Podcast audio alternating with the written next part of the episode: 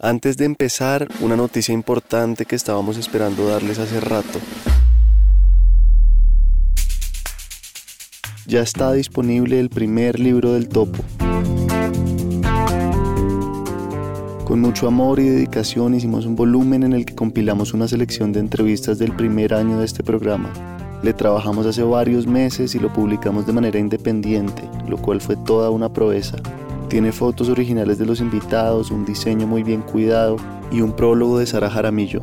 También incluye textos del detrás de cámaras con detalles inéditos de cada entrevista y un epílogo escritos por mí. Si quieren comprarlo y apoyarnos, solo entren al link en la descripción de este episodio o a nuestra página web tienda.lanoficción.com. Si les gusta lo que hacemos acá y si valoran este trabajo, esta es una buena forma de apoyarnos. Gracias desde ya.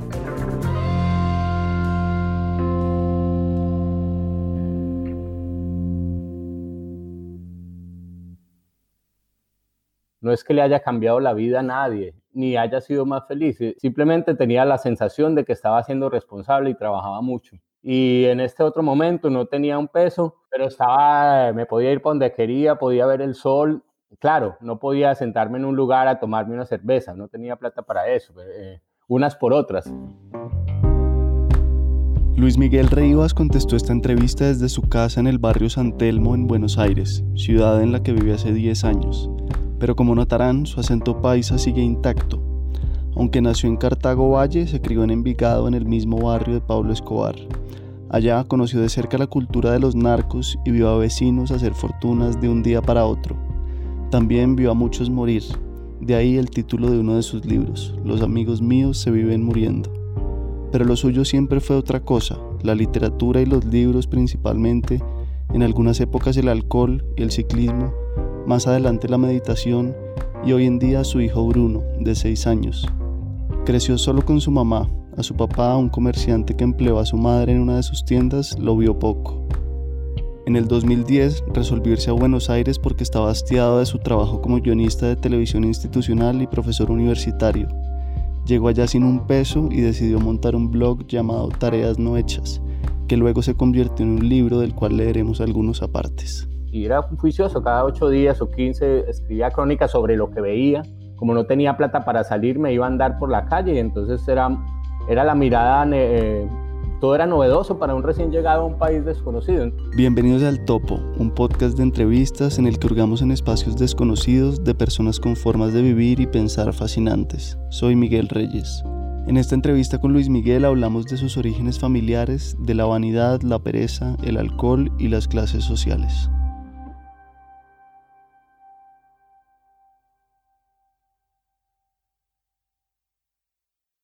Yo soy hijo de Miguel Antonio Rivas Villoria. Mi papá era pues, un militar retirado que combatió en la guerra de Corea por Colombia, pues nuestro país siempre apoyando a los Estados Unidos con ese contingente que, que, peleó en la guerra de Corea y después él, o sea, que se jubiló muy joven. Y sí, sí era un empresario y tenía unas, unos almacenes en Cali y en Pereira. Mi madre es una campesina inmigrante de Salamina, Caldas, que llegaron a Pereira en un estado pues de, de pobreza muy tremendo, como los inmigrantes campesinos, y, entró a trabajar en, esta, en uno de los almacenes de mi papá y ahí se enredaron. Y bueno, y de ahí de ese idilio nació un hermoso bebé el 27 de enero del 69. Desde niño no, no vi a mi padre, digo que en, la, en la infancia lo vería una o dos veces, entonces viví con mi madre que fue siempre obrera de confecciones. Y al tiempo me llevó a Envigado, a Medellín, a los siete años, tenía yo siete años y, y bueno, siempre viví con mi madre allá en Envigado. Y antes de hablar de tu abuela materna, que creo que fue muy importante en tu vida, ¿tu papá volvió a aparecer años después o no lo volviste a ver? Es muy curioso porque yo siempre, bueno, eh, soy de una clase popular, pero por cosas de la vida siempre estudié como en colegios de, niños bien, entonces, y en universidades, entonces estudié en el colegio La Salle de Envigado, que era como el colegio de los ricos, y después terminé el bachillerato y muy inconscientemente, sin saber de nada, me presenté a universidades y me presenté a Bolivariana, que era una universidad pues para gente con recursos en Medellín. Y, y pasé y yo, no, no, sé cómo, mi mamá incluso me pagó un semestre. Y entonces fui a buscar a mi padre a Cali y hablé con él y, y bueno, y él me pagó la universidad. Entonces yo estudié comunicación social en la Bolivariana, en la Universidad Pontificia Bolivariana. Y en ese tiempo, desde que lo, lo volví a contactar, digamos, eh, tendría yo unos 19 años, me veía con él, me vi unos dos o tres veces, pero siempre pues mi relación con él no fue un poco distante, yo venía también un poco prejuiciado y bueno, un poco resentido por el abandono, pues, y, pero ahora pues ya después de los años, ya, ya cuando tengo la edad en que incluso él murió, él murió joven, pienso que hubiéramos sido, sido amigos, porque en las pocas veces que nos encontramos eh, conversaba, era un tipo al que le gustaba tertuliar, eh, filosofar a su manera de cosas y por ahí en unos papeles de mi madre encontré la otra vez unos poemas de Julio Flores que le mandaba, tenía su lado humano, digamos. Murió en el 92 cuando estaba terminando yo la, mi carrera. Y después de muerto, si no lo volví a... Lo veo mucho en sueños, pues. y sobre tu abuela materna, ¿cuál fue la importancia de ella y cómo fueron esos años en que viviste con ella? Mi abuela materna es un personaje muy, muy tremendo, pues para mi vida y para mí ha representado un poco como la historia de Colombia, porque es producto de la completa pobreza del campo. Era una mujer eh, que a los 13 años se casó con un policía en Salamina Caldas, vivían por allá en, un campo retirado, empezó a tener hijos sobre hijos y sobre hijos, en la, en la mayor pobreza, con la mayor ignorancia, con las eh, situaciones más estrechas. Era una mujer muy, muy resentida y muy violenta con sus hijos y pues golpeaba a los hijos hasta sacarle sangre. Bueno, hay toda una historia en mi familia en la que incluso uno tiene que agradecer que no lo golpearon tanto como que uno es una especie de niño privilegiado porque no le sacaron sangre. Y entonces lo que ocurrió con Emilia es que yo fui el primer nieto y entonces me, me volví en su, me volví su consentido, su, le cambió como la vida y entonces a mí de ella sí lo que me tocó fue la faceta amorosa y bueno, digamos esa carga energética de, la, de, de, de, Emilia, esa violencia, esa cosa tan fuerte, esa ignorancia, eso, eso fue pasando a los hijos, pasó a mi familia. Yo de hecho pues soy una persona tranquila pues y, y, de buen humor, digamos, y buen carácter, pero en circunstancias específicas en las que me siento atropellado o me siento ninguneado, esos son como disculpas para que salga un animal que uno tiene, puede ser. Pues, mm. ¿Cómo tu entorno y tu familia te moldearon para ser escritor? Yo, a, diferencia pues de, mi familia, tuve la oportunidad de, de, estudiar y de un poco estructurarme mentalmente y eso ha creado como una especie de, de, soportes que me han permitido manejar eso y he convertido esa rabia, digamos, en literatura. Por ejemplo, yo no llegué a la literatura por la cultura, no había un entorno, pues, digamos, de, de literatura, pero sí había una pulsión de decir las cosas, no sé, pues yo tengo es un recuerdo cuando estaba niño una vez con una tía mía que es como tres años mayor que yo, fue a visitarnos a la casa y nos quedamos solos y estaba lloviendo y nos pusimos a mirar a través de la ventana que afuera estaba lloviendo y empezamos como a hablar. No recuerdo ni de qué, de cosas, de bobadas tal vez, pero ese hecho de estar hablando mientras veía que llovía, no sé, y estar con alguien hablando, yo ahí como que sentía, había algo, había algo en el decir, había como una, una una tranquilidad en el decir, una liberación en el decir. Y bueno, justo hablando de lo que escribes, si quieres empecemos leyendo alguna parte de, de, tu libro Tareas no hechas. Podría ser el primer, el primer cuento, que se llama Mañana o Nunca. Si quieres leamos el final, desde No Creo, si quieres decir algo como de, de qué trata el cuento y leemos después desde No Creo en la Disciplina.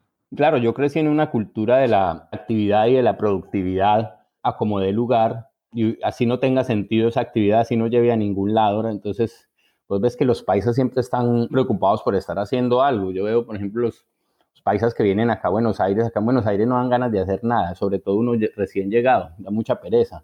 Entonces los que vienen a, pasear, por ejemplo, se levantan a las 11 de la mañana, medio hacen algo, y, y, entonces por la tarde son, ay, se fue el día y no he hecho nada, se fue el día y no he hecho nada. Entonces son como, hay una compulsión por hacer un desespero o por ir a recorrer lugares chuleando, por sentir que, que hiciste algo.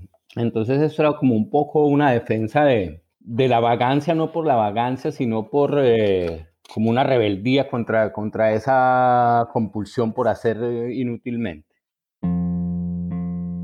No creo en la disciplina. La mayoría de personas disciplinadas que conozco son perezosos que con fuerza de voluntad logran, logran controlar su natural tendencia a la molicie. Sufren en ese esfuerzo y luego quieren cobrárselo a los demás imponiendo su ejemplo y sus discursos sobre la pujanza. He visto muchas estupideces e iniquidades cometidas al impulso de la disciplina. No creo en la eficiencia por la eficiencia. No creo que los procrastinadores sean enfermos que haya que curar. Me sorprende ver en los informes sobre el tema testimonios de gente que se lamenta de su tendencia a posponer las cosas, como si se tratara de un pecado mortal. Conozco muchas más personas desmotivadas que realmente perezosas. Lo cierto es que quienes postergamos tareas somos mayoría. Por fin creo cierta la frase de los buenos somos más. Eso debería darnos una conciencia de grupo. No estamos solos y no necesitamos tratamientos. Debemos unirnos para estimular nuestra vagarosa actividad y de esa manera seguir construyendo el camino irresponsable que nos lleve por fin a ser nosotros mismos. Tal vez así, unidos, podamos contemplar esa radiante mañana en que de tanto aplazar y de tanto robarle tiempo a quienes nos lo roban, las tareas no hechas de millones de seres humanos se acumulen y obstruyan por un momento el trajín frenético y sin sentido de este mundo atareado con tantas inutilidades importantes que no nos dejan darnos cuenta para dónde vamos, ni por qué, ni qué sentido tiene seguir siendo tan cumplidores de un deber que hasta ahora no nos ha llevado a ninguna parte. Mira que esto tiene mucho que ver con lo que estábamos hablando de este asueto obligado de la, del confinamiento, de la pandemia. Por fin hemos tenido que procrastinar por obligación, por fin hemos tenido que quedarnos quietos tuvo que venir una enfermedad a decirnos quédense quietos, paren un rato. Y eso conectémoslo con, tu, con tus prácticas, con tu vida diaria. ¿Cómo se le relaciona todas estas ideas con lo que tú haces y no haces? Sí, yo por ejemplo tengo unas como unas rutinas, pues hago meditación, me levanto todas las mañanas y escribo los, en unas agendas que tengo siempre escribo los sueños y si no recuerdo los sueños hago como asociación libre, bueno, tengo como esa, una rutina que incorporé desde hace muchos años de levantarme a escribir. Como te decía, yo no soy disciplinado, entonces lo que he tratado de hacer es crear hábitos. Entonces esa cosa de escribir por la mañana será una manera de incorporar el acto de escribir como una manera natural de expresión, para que en el momento en que me siente escribir una cosa no tenga, no, tenga que entrar como en otro mundo. Entonces escribo por la mañana los sueños o hago asociación libre o escribo a veces cosas de diario como de adolescente, pues me miro feo o este hijo de puta no me va a pagar esa plata o, o no he pagado los servicios, bueno, cualquier cosa, pero como que hago una escritura ahí, luego hago una meditación, yo practico budismo y hago unas meditaciones de una hora, hora y media. Luego leo algo, luego preparo el desayuno. Luego, si estoy haciendo algún trabajo, adelanto el trabajo pues eh, por encargo. Luego preparo almuerzo, luego en la tarde leo ya algo de literatura, bueno, entonces cuando estoy con mi hijo, entonces voy por mi hijo, estoy con él. Entonces, bueno, no, es un poco eso, la idea de que el escribir es mucho más que, que redactar esas palabras, y es más una, toda una atmósfera espiritual, pues para mí como que la escritura no es una labor tan, tan intelectual, es más espiritual que intelectual, pues. Chévere. Y hablemos un poco del dinero y las clases sociales. Ahorita comentaste pues que tu papá venía de un contexto, tu mamá de otro y y que estuviste pues en unos colegios de niños ricos, ¿cómo han chocado las clases sociales en, en tu vida y qué has reflexionado sobre eso? Sí, soy hijo de una obrera de confecciones y viví toda mi vida en ese contexto material de precariedad y, de una clase media baja, pero estudié y tuve otra parte de mi vida de la vida social en colegios de niños bien de una clase media, media alta. Y no era muy consciente de eso, pero sí había como un ruido entre lo que, en que había una comunicación con la gente, había unos, unos instancias en que me relacionaba de igual a igual, por ejemplo, las cosas académicas, los asuntos del conocimiento, la literatura, pero había otras instancias en que, en que había una marca distinta, por ejemplo, ir a juntarse el grupo a tomarse una cerveza en tal bar de tal parte de la ciudad, que para mí implicaba coger un taxi que no tenía plata o pagar una cerveza que allá valía cuatro veces más. Pero por otro lado, en parte de la adolescencia, eso se me convirtió un poco en los anhelos. Los anhelos era poder llegar a esas comodidades, pero tampoco hacía parte solamente mía, no era, no era como una cosa exclusivamente mía, sino también, por ejemplo, los chicos del barrio también lo que aspiraban era ser, pertenecer a una clase superior, pero la clase superior dentro de nuestro contexto, que era el mafioso, o sea, el que podía tener una moto, un auto, la ropa de marca. Entonces siempre viví como entre esa cosa de lo que debería ser para poder ser respetado y tener prestigio y que no podía acceder a ello, pero también sintiéndome merecedor a ello porque de otra manera veía que yo era igual a todos los demás, pues, o que veía que como una persona podría mirarme con cierto menosprecio y lo, digamos, la única superioridad que tenía de pronto era un dinero que ni siquiera era de él, era, no se lo había ganado él, sino los padres. Y bueno, al cabo de los años esa cosa, esa, como que esa disyuntiva se disolvió, pues no, no, también vivo como en mi propio mundo y en ese mundo me relaciono, en el mundo de la literatura, me relaciono con, con quien está en ese mundo y en ese mundo no hay, no hay clases sociales. No sé si hay algún momento como de escasez importante que te haya enseñado algo, si cuando te mudaste a Buenos Aires o cuando resolviste pasar de ser, de hacer guiones y videos institucionales a dedicarte a la escritura. Y si no, en todo caso hablemos como de ese brinco de tus trabajos iniciales a, dedicarte a escribir. Yo siempre escribí, pero simultáneamente trabajaba en otras cosas, sobre todo en la televisión regional y en, en las productoras de televisión eh, allá de Medellín haciendo cosas institucionales o en cierto momento dirigiendo programas para Teleantioquia o escribiendo guiones, bueno, y cada vez como que con la insatisfacción que me daba ese mundo de del trabajo, iba tomando más fuerza dentro de mí la necesidad de, dedicarme a escribir, pues, pero es muy difícil tomar esa decisión. Yo me fui a vivir a Bogotá, en Bogotá pues era a dirigir un programa que se hacía para Señal Colombia, un programa de cocina, y entré en ese universo de la, de la producción de televisión en Bogotá y de ese cierto arribismo y de esa... Era una cosa que para mí era muy fuerte. Y cada vez me, me, sentía más extraño ahí, más extraño y bueno, trabajé como un año ahí y pues trabajaba jornadas larguísimas. Eh, yo me acuerdo que me un fin de semana encerrado en una sala de edición mirando por el, por el ventanal el atardecer pero como que nada, era como para ganarme una plata, para ponerme una ropa, para ir a juntarme con una gente, para después trabajar como un burro, para comprar una ropa, para irme a juntar con una gente, para trabajar como un burro, como una cosa ahí como sin, sin sentido. Y un día me, me, ¿qué hice? No, terminé ese programa que estaba haciendo y me emborraché y no volví. Emborraché como cinco días y no volví por allá. Entonces ahí decidí volver a Medellín y trabajar pues en lo que me diera básicamente. Daba unas clases en una universidad que me, y de trabajos eventuales que escribía, me daban para vivir muy, muy ras con ras. Y un día yo iba en una buceta de Rosellón a las 12 del día con un sol infernal después de haberle dado clase a 40 pelafustanes a los que no les importaba un bledo lo que yo decía. Y estaba como angustiado en una buceta repleta con gente chuzándome la barriga con el codo. Y me entró una llamada al celular y era una, una amiga que vivía acá en Buenos Aires a saludarme y como con esa llamada pensé, ve, en este momento hay un mundo de gente viviendo en tantas partes del mundo, hay tantas vidas posibles y yo acá encerrado en esta buceta de Rosellón. Y no sé, ahí tomé la decisión, me voy para Argentina como sea. Y bueno, hice algunos trabajos que me permitieron ahorrar para el pasaje y llegué acá con 700 dólares y cuatro mudas de ropa y cinco libros y, y, ya, a ver, bueno, que voy a vivir acá. Y entonces ahí sí tomé la decisión, voy a dedicarme a escribir. Entonces monté un blog y era juicioso, cada ocho días o quince escribía crónicas sobre lo que veía.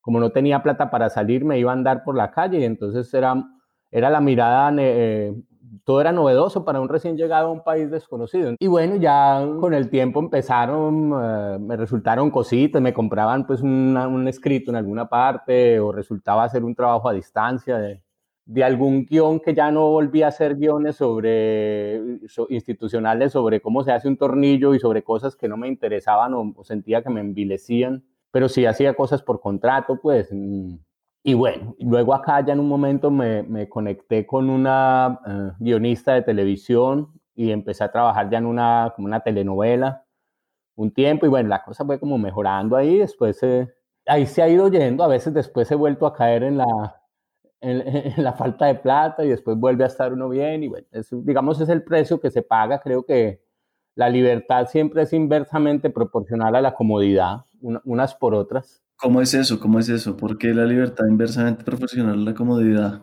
Por ejemplo, mira, yo recién llegado acá, recuerdo que recién venido, salí a caminar por allá sin un peso a un parque, un domingo por la tarde, veía ese sol hermoso, pero podía hacer lo que quería, así llevara el, el agüita que había empacado en la casa en un tarro, pero ah, era como feliz. Y, pero, y comparaba eso con el tiempo que estuve en Bogotá, un mismo domingo de esos, estaba detrás de una ventana viendo el sol que caía, pero viéndolo por allá fuera un ratito para volverme a meter a editar. Y de esa época en que sacrifiqué toda mi vida, no, no conseguí plata, no es que haya conseguido plata, no, no es que haya hecho algo importante para la humanidad, no es que le haya cambiado la vida a nadie, ni haya sido más feliz. Eh, eh, simplemente tenía la sensación de que estaba siendo responsable y trabajaba mucho. Y en este otro momento no tenía un peso, pero estaba, me podía ir por donde quería, podía ver el sol. Claro, no podía sentarme en un lugar a tomarme una cerveza, no tenía plata para eso, eh, unas por otras.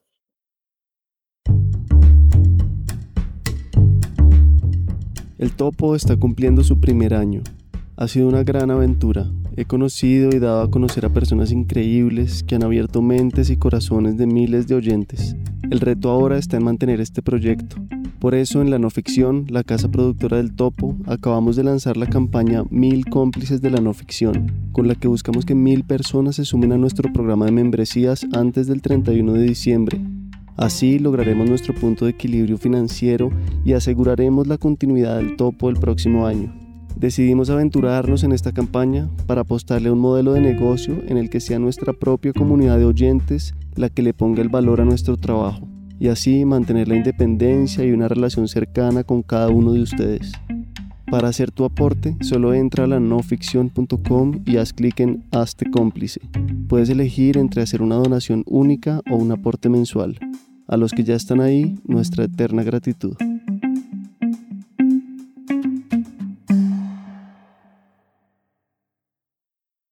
Que uno de mis cuentos preferidos de la vida es La nave de los locos, que también hace parte de Tareas No Hechas. Hablemos un poco de la locura o de, de lo que trata el cuento y leemos los primeros párrafos. Sí. Sí, la locura entendida como, como libertad. Digamos, en un ambiente mental donde hay una sola manera de ser, como en ese momento en, en Medellín, en Envigado y en esa época, había una sola manera de ser hombre y era ser un berraco tener unas botas y pisar fuerte al llegar, tener plata, hacer negocios, tener chimbitas, carros, tener el pelo cortico, la camisa de cuadritos de cuadros metida por dentro, el celular eh, enganchado en la correa. Todo eso era como, esa era la manera de ser hombre, como que si no eras así, no eras hombre. Y había una manera de ser mujer que era tener el pelo liso a toda hora, unas tetas paradas, una ropa forrada, una vocecita dulce, y si no eras ese tipo de mujer, como que no podías ser mujer. Entonces, dentro de ese esquema mental, todo lo que se sale de ahí era como ser loco. Y en esa época, estos chicos en Envigado montaron un bar que era un centro cultural, que también dentro de la mentalidad de ese pueblo era raro que hubiera alguien que montara un bar para hacer actividades culturales, cosas que no daban plata. Y yo conocí ese lugar, llegué ahí por casualidad y me, me el descubrimiento de esa atmósfera de chicos que se reunían a, escribir, a hacer música, a pintar, a, desfogar la mente, era la locura, que en realidad, pues, en, términos más objetivos, eso no es locura, es simplemente ser el que se es, pero dentro de ese contexto, digamos que era gente como loca. Entonces, llegar a ese lugar fue para mí como encontrar cómplices de algo que yo tenía dentro de mí que no, no tenía como con quién compartir y un lugar donde podía también ser yo mismo, y esos chicos le pusieron el, el, negocio de llamada Sultífera Navis, la nave de los locos. Y bueno, escribí este textico ya cuando el, lugar se había acabado. Obviamente después lo compraron unos tipos de allá con plata que no les gustaba que eso estuviera ahí, entonces lo que hicieron fue comprar el, local para hacer ahí un edificio y tumbar esa casa. Entonces eh, este textico de la nave de los locos lo escribí como un homenaje a esa época. A mí a veces me dan ganas de tirarme por un barranco, de reírme hasta resquebrajar el pavimento, de llorar cuatro días parando a almorzar, de explotar en diminutas aleluyas, de comerme diez nubes, de subirme al copo más alto del árbol más alto y gritar, hijo de puta, hijo de puta, hijo de puta. Y no lo he hecho, pero me dan ganas. Uno de eso no lo va diciendo por ahí y mejor se queda en su oficina las ocho horas, va a su casa, toma su transporte, paga la EPS y todo eso vive como se considera que se debe vivir. Sin embargo, debajo de cada oficina, de cada fila en el banco, de cada reunión familiar, siempre está la inminencia de la explosión, la sospecha leve y permanente como una música de fondo del absurdo de todo eso, tan clara que uno a momentos cree que se le está dañando la pensadera. Sobra decir que la vida me cambió y que todavía no me he podido componer. Fui feliz y no me da pena utilizar esa expresión, lo importante, lo verdaderamente importante de los últimos años me ocurrió balanceándome en la plataforma de la nave de los locos. Me dieron permiso de no caber en mí, porque ese era el único sitio donde cabían los que no cabían en sí mismos. Lo bueno es que no hablo de la añoranza de tiempos mejores, de cuando fuimos locos, de cuando quisimos cambiar el mundo. Todo eso sigue vivo, todo eso confluyó años después en la casa del que tampoco cupo, del padrino de los que no se hallan, de los que coquetean con el barranco, en la casa de don Fernando González. Por ahí veo todavía al flaquito desbarajustado sin que nada le impida ir para donde va, altanero y tosudo. Todavía hablo con Hugo de hacer cosas como el panfleto envigadeño, un libelo deslenguado que solo llegó a una edición. Todavía está la idea de escribir una novela que se llame Cuando quisimos a las muchachas. Todavía ese espíritu anda volando cada vez más fuerte, más parecido a la carne de todos los días. Todavía hay nave, todavía hay barrancos y nubes y gritos, y cada vez tenemos más razones para montarnos al copo más alto del árbol más alto a gritar hasta desgañitarnos, hijo de puta, hijo de puta, hijo de puta. Hermoso, mil gracias. Muy bueno. Y hablando un poco de este cuento y de, muchos de tus cuentos, cuéntanos del humor, como del proceso de crear humor, de cómo no fallar en el intento y, y del poder que tiene comunicar cosas a través del humor. Bueno, el humor también es como un modo de ser. O sea, yo no, yo creo que uno no se puede formar como humorista, ¿cierto? Puede hacer cursos de comedia y todo eso, pero el humor es una, es un estado de liviandad interior. El humor lo que sirve es para relativizar, porque a veces como que las verdades son tan fuertes y sobre todo las verdades que molestan o que, o que maltratan, vienen como fuertes y como si fueran absolutas. El humor lo que hace es como hacerse un ladito y mirar desde otras perspectivas y ver que ridiculizar incluso eso y es el arma más poderosa porque ante un chiste, ante un chiste vos, si te quedas callado, das la razón, si te enojas, le das la razón, no te queda otra que contestar con un chiste mejor. Entonces el humor, por ejemplo, obliga el poder a la inteligencia, pues lo obliga o, o, evidencia su torpeza o lo obliga a sacar la parte inteligente que tenga. ¿Cómo manejas la humildad en esos momentos de, de tantos elogios y de premios y de reconocimientos? Porque pasa es que en, el oficio de la literatura uno trabaja con dos cosas que son la creación de mundos imaginarios, por un lado, y el ego.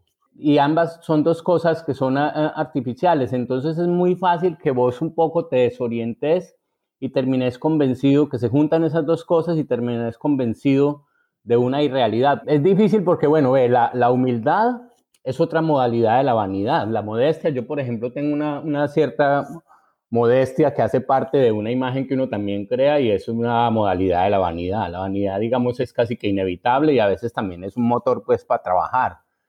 El asunto es cuando se vuelve el objetivo inicial o la base de todo la vanidad. Entonces, no, basta simplemente contrastar con, con, la realidad no sé, vos te puede ir muy bien, eh, te pueden elogiar o te puedes ganar un premio, pero igual llegas solo a tu casa, te digo, a mirarte en el espejo la casa, la cara de Santón farsante y el calzoncillo roto, pues ahí eso no te lo va a quitar ningún premio, ni ningún prestigio, ni, ni ninguna palabras elogiosas que hagan de vos. Por ejemplo, cuando uno ha pasado por periodos muy, muy duros, tanto, digamos, materiales o que, hace, o que se ha sentido subestimado, que se han sentido maltratado, a veces una, hay una cosa revanchista, entonces te puede empezar a ir bien y, y entonces se sube ese ego y sacas el pecho y a veces es bueno también ejercer eso en un momento, pero cuando eso incluso empieza a intervenir en tu literatura, en tu mundo, en lo que haces y cuando dejas de ser un poco, cuando dejas de ser más auténtico con, en realidad con lo que haces y con lo que sos, creo que ahí es, es el único problema. Y con ese tema de mirarse al espejo me llevas a, que leamos un, un poemita que se llama Nunca he podido. Nunca he podido. Nunca he podido al mirarme al espejo encontrar una imagen similar a mi cuerpo. No, siempre hay una figura de tamaño distinto. Esta mañana, por ejemplo, había un ex convicto, con bigote incipiente y mucho más feo que la realidad. Pero ayer en la tarde el vidrio reflejaba un genio, un hombre hermoso, a veces veo un monstruo y a veces veo un ángel, pero nunca, ni siquiera en el espejo, he visto a alguien con el que pueda hablar de igual a igual. ¿Qué nos puedes decir de eso? ¿Cómo nació ese poema y qué, sientes ahora al releerlo? Sí, bueno, cuando lo estaba leyendo estaba pensando más en leerlo bien que en la esencia del poema. Ese es un poco el artificio de, las, de, de, la, de la lectura en voz alta. No, pero ve, uno, uno siempre tiende a calificarse de una manera, como decían en una granja en la que yo estuve interno, o a ser el, el enano de sus miedos o el gigante de sus fantasías. Entonces, uno casi no tiende a verse de la misma estatura que tiene. Entonces es un poco eso. Y, estaba oyendo el podcast de, de, Sara sobre el libro de cómo maté a, mi padre. Un poco hablaba ella cómo a veces uno se, se forma una imagen de sí mismo basada en la imagen que los otros tienen de uno o la que uno cree que tienen los otros de uno. Y eso fue como una cosa muy reveladora en primera, en primera instancia, porque te digo, es como si me lo hubiera alguien dicho al oído, usted está furiosa, es porque a usted aquí le anularon el ego. Y claro, allá ya le anulan el ego en el sentido de que como usted nadie le dice su nombre, yo llevaba siete días sin que nadie me llamara por mi nombre, me mirara, sin que nadie me preguntara si estaba bien, sin que nadie me preguntara cómo amaneciste o cómo dormiste. Entonces por eso es que me estoy sintiendo así de miserable. Entonces eso quiere decir que mi ego, que yo soy lo que pienso que las otras personas piensan que yo soy. Pero entonces yo qué soy. Este poema es, tiene que ver un poco con eso, con, con esa incapacidad de ser un objetivo sobre sí mismo, de, de, verse en realidad como es, pues con sus noblezas, pero también con sus vilezas, y comprender eso y, y, ser eh, consecuente con eso que se es, sino que uno como que hay una parte de uno que siempre quiere ser algo mejor y otra que se siente peor de lo que es y en esa esquizofrenia nos pasamos la vida y perdemos mucho tiempo.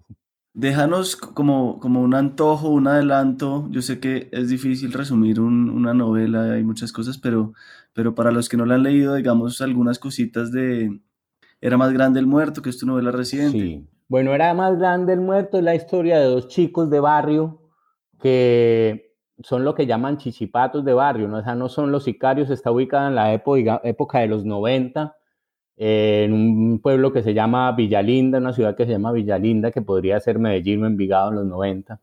Estos chicos quieren tener prestigio y ser respetados por los demás y la manera de ser respetado es tener tenis Nike, camisas Lacoste o Polo, eh, blue jeans Levi's o Babu, eh, chaquetas Gucci, moto, todo eso, pero entonces ellos no tienen plata para tener esa, para comprar esas prendas que son carísimas y se dan cuenta que en la morgue, el tipo de la morgue está vendiendo ropa de sicarios que matan, ropa de muerto, que estos sicarios sí tenían esa ropa costosa y lo venden a una cuarta parte del precio, entonces podías comprar una, una camiseta Lacoste por la cuarta parte simplemente con unos roticos de bala, entonces simplemente vos le haces el tejido, la mamá te hace el tejido, entonces estos chicos se compran una, una muda de ropa de unos zapatos Nike, unos jeans Levi's y una camisa Lacoste y una chaqueta Gucci. Y, Manuel, el que lo compra, el que se compra esa muda, sale muy contento a, lucir su prenda y a todo orgulloso a chicanear a los del barrio. Y ese día que sale, va caminando por ahí y los sicarios que mataron al, al dueño de la ropa lo ven por detrás y dicen, ah, nosotros ya no habíamos matado pues ya a este man.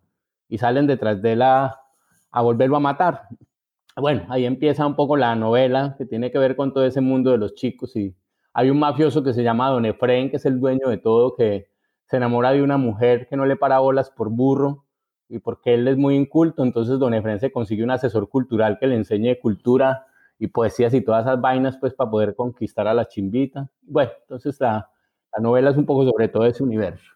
¿Y qué nos puedes contar de tu, de tu época de bebedor, de no bebedor, de, tu relación con el alcohol? Pues, ¿cómo ha cambiado eso? El alcohol siempre ha estado presente en mi vida. La primera borrachera me la pegué o me la pegaron a los ocho años. Y recuerdo una sensación de agrado, de, de distanciamiento de este mundo, de supresión del ego. Y yo recuerdo que me gustó. Y luego siempre estuve tomando, en la universidad, en el colegio, y siempre como una, una atracción hacia ese universo en el, que me, en el que me mete el alcohol. Es como una burbuja, es como otro mundo en el que yo soy autónomo, soy yo, soy poderoso. Y un poco la trampa siempre ha sido en manejar esa, e, esa placidez del estar prendido. El estar prendido, lo que te da el alcohol es como luz, te da una luz y por eso yo creo que se llama prendido pero uno como no quiere renunciar a esa luz, sigue tomando hasta que se emborracha, entonces se obnubila y el exceso de luz también es oscuridad. Y bueno, en esa búsqueda pues ya uno se le va la mano y ya empieza a joderse la vida incluso. He tenido épocas pues bravas con, con el asunto, pero lo mismo que hablábamos de, yo, no creo en la disciplina, no creo en la fuerza de voluntad, aunque por ejemplo un tiempo dejé de tomar como tres tres, años dejé de tomar, de fumar marihuana y en un momento volví a hacerlo, pero no, no, no me gusta como pelear contra, contra el trago. Ahora pues últimamente llevo varios meses sin, sin tomar y de una manera natural, pues no, no, no, no estoy pensando en que quiera hacerlo. Y he encontrado otras maneras también de, esa, de ese estado de prenda sin necesidad de la incursión del trago en, mi cuerpo. Pero sobre todo con los años, lo que ya no me gusta es pagar el precio de esa lucidez, me, cada vez me cobra un precio mucho, mucho más alto. Y también creo que ahora tengo como ganas de vivir. También hubo una época en que no me gustaba mucho la vida. Pues esta vida sin, sin trago, esta vida palo seco me parecía una tortura y ya, ya no me parece maluca esta vida a palo seco. Entonces creo que no, pero no, no corto pues definitivamente con el trago eventualmente. Lo que sí no me gusta, por ejemplo, es tomar un, solo día. Ahora sí, por ejemplo, si tomo, cuando tomo, tomo por ahí dos días o tres días, pero antes tomaba diez días. Yo estaba en estados, como te dije, esos tres años en que no le echas nada al cuerpo, ni trago, ni vareta, ni cigarrillo, ni nada y hay una cosa, una concentración de energía y una sensación de potencia muy, muy fuerte y muy bueno. O sea, de alguna manera el ideal también para mí es muy bueno esa etapa de no tener nada en el cuerpo, estar simplemente con los estímulos producidos por uno mismo y por su mente. Me da curiosidad, creo que ya me lo respondiste, pero ¿cómo te prendes hoy en día a palo seco? ¿Cómo logras esos estados de, de lucidez y de salirse del mundo? Pero lo que yo creo es que también con los años de meditación hay unas transformaciones internas. Yo creo que en la circulación de energía de uno interna. Entonces, a veces en, después de la meditación encuentro un momento como de una placidez, de una, de una especie de prendita. Y también cuando el hecho de que, por ejemplo, cuando no tomo, tengo muchas más fuerzas para escribir. Y a veces cuando escribo, el escribir tiene una parte para mí muy maluca al principio, que empiezo algo que no, no, no me da, no me da, no me da, no me da y me siento burro, no sirvo para eso, pero cuando sigo, sigo, sigo, sigo, hay un momento en que como que entro en el relato y es, ah, es como una especie de prendita, una prenda, una prendita, no una prenda. ¿Y cómo era posible que tomaras 10 días seguidos? Eso sí no entiendo. Eh, mm, yo no sé, es, es, que no, mucho desespero, no sé, o no, hay una cosa ya física. Después del tercer día, vos al cuarto día te levantas con los nervios vueltos nada, pues, o sea, lo único que te calma es un trago. Eh, ya es una cosa ya física, ¿cierto? Y ya cuando te tomas ese traguito, ya te tomas el otro, y te tomas el otro, y ya te volvés a emborrachar y vuelve el mismo ciclo. Entonces, para poder parar en seco, tendrías, sí, uno después de de beber cinco o seis días, o sea, si paras en seco, debajo de una cama pasas dos días viendo al demonio en calzoncillos, pues. Entonces, eh, es como evitando ese momento del pare que es tan duro, que uno, que uno siempre continúa. Y ya los últimos días de una, de una parranda de esas, ya no, eso no es parranda, ya eso es una, una compulsión ahí, ya pues no hay disfrute, simplemente es, es tratar de evitar el dolor, ya es muy maluco, pues.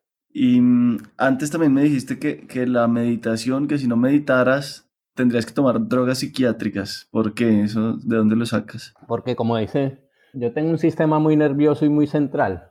Entonces, eh, vivo muy nervioso. Entonces, la, la, meditación me, me ha calmado eso. Yo, como te digo, si, si no meditara, yo tendría que tomar droga psiquiátrica. Pues no sé, o no sé qué, de qué otra manera lidiaría con esos nervios. Tal vez haciendo deporte, pero no soy deportista ni tengo pues como los ánimos para hacerlo, ni la pasión. Entonces creo que, que, es por eso.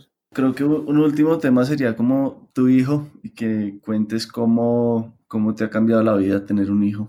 Sí, sobre todo Bruno, lo que me ha obligado es a, a salir de mi egoísmo. Entonces eh, ha sido pues duro en ese sentido, en el saber que vos vivís para otro. Es una generosidad que yo he tenido que asumir obligado, pero que me ha dado mucha más riqueza que mi egoísmo. Y entonces son de esos aprendizajes un poco a los trancazos que se, se convierten en una, en una dicha.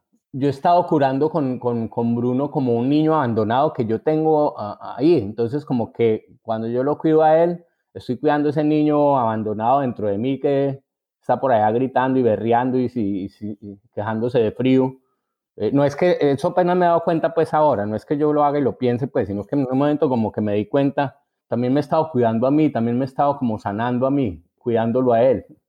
Luis Miguel, mil y mil gracias. Muchas gracias por tanto tema. Bueno, no, gracias a vos, Miguel. Gracias a ustedes por tener este, este espacio tan bacano.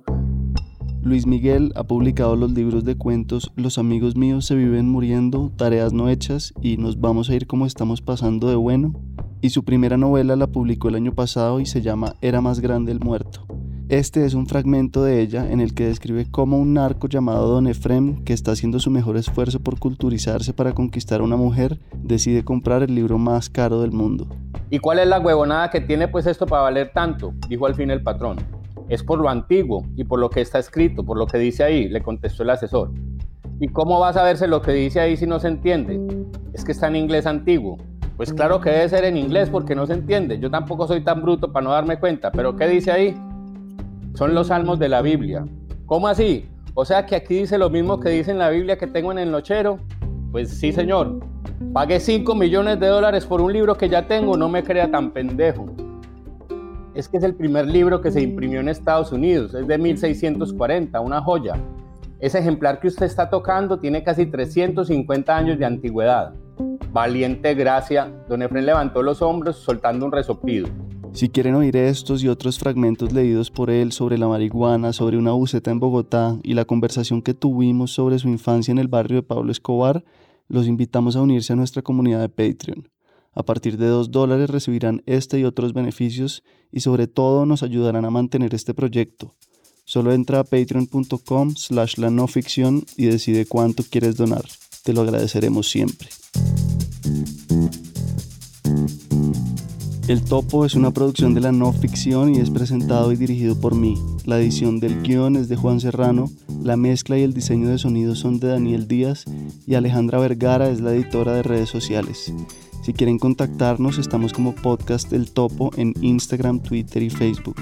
Si tienen preguntas, comentarios o sugerencias, no duden en escribirnos por ahí. En el próximo episodio... Yo creo que el 90% de las actrices lo hacen por necesidad. Después le agarran el gustico y, y, se enamoran de la carrera y empiezan a hacer carreras, empiezan a ver dinero y fama y éxito y obviamente ya terminan adorando su carrera. Te lo digo por experiencia, porque conozco, he rodado más de, no sé, 5.000, 6.000 escenas, no sé cuántas, en 15 años, y conozco muchas actrices. Nos vemos en dos semanas para hablar con la directora y productora de cine para adultos, Andrea García. También queremos contarles que acabamos de lanzar Prohibido Abrazar, otro podcast de la no ficción en el que contamos cómo esta pandemia nos está cambiando la cotidianidad los invito a escucharlo y si tienen historias, cuéntenos por favor. Este proyecto es posible gracias a las donaciones de nuestros oyentes. Ellos son Emerson Erazo, Teresa González, Ausberto Rosas, Paula Méndez, Amparo Carrillo, Juanita Mendoza, Diana Erazo, Susana Contreras, Felipe Muñoz, Mariana Matija, Luz Elena Nino, Sebastián Restrepo, Juan Esteban Rendón, Catalina Llano, Erika Bogoya, Martín Cuellar, Natalia Moncada, María Pérez, María Lezaca, Hugo Andrés Acevedo, Fernando Atuesta, Nicolás Fernández, Diego Alonso, Carlos Silva, Virginia Upegui, Joana Santofimio, Carolina Torres y Santiago Parra. Muchas gracias por escucharnos.